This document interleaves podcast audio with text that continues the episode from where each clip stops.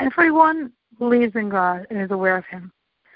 But a Jew is not only aware, for a Jew, God is part of him. Denying God is denying self.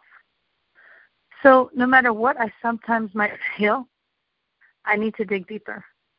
Under anger or confusion or ignorance, and I will find a deep, infinite well of belief and connection to God.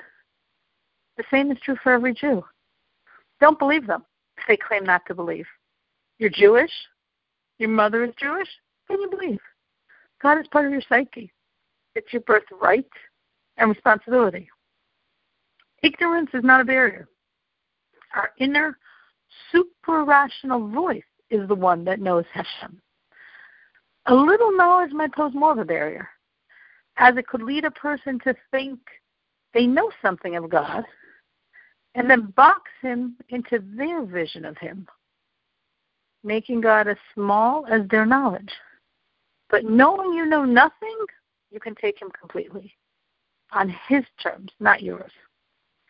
This is part of the secret of our survival through over 1900 years of exile. God is not leaving us, and we can't abandon him as he is embedded in me. No matter what, no matter how deeply the exile grips, I can't escape myself. I can't escape Hashem within me.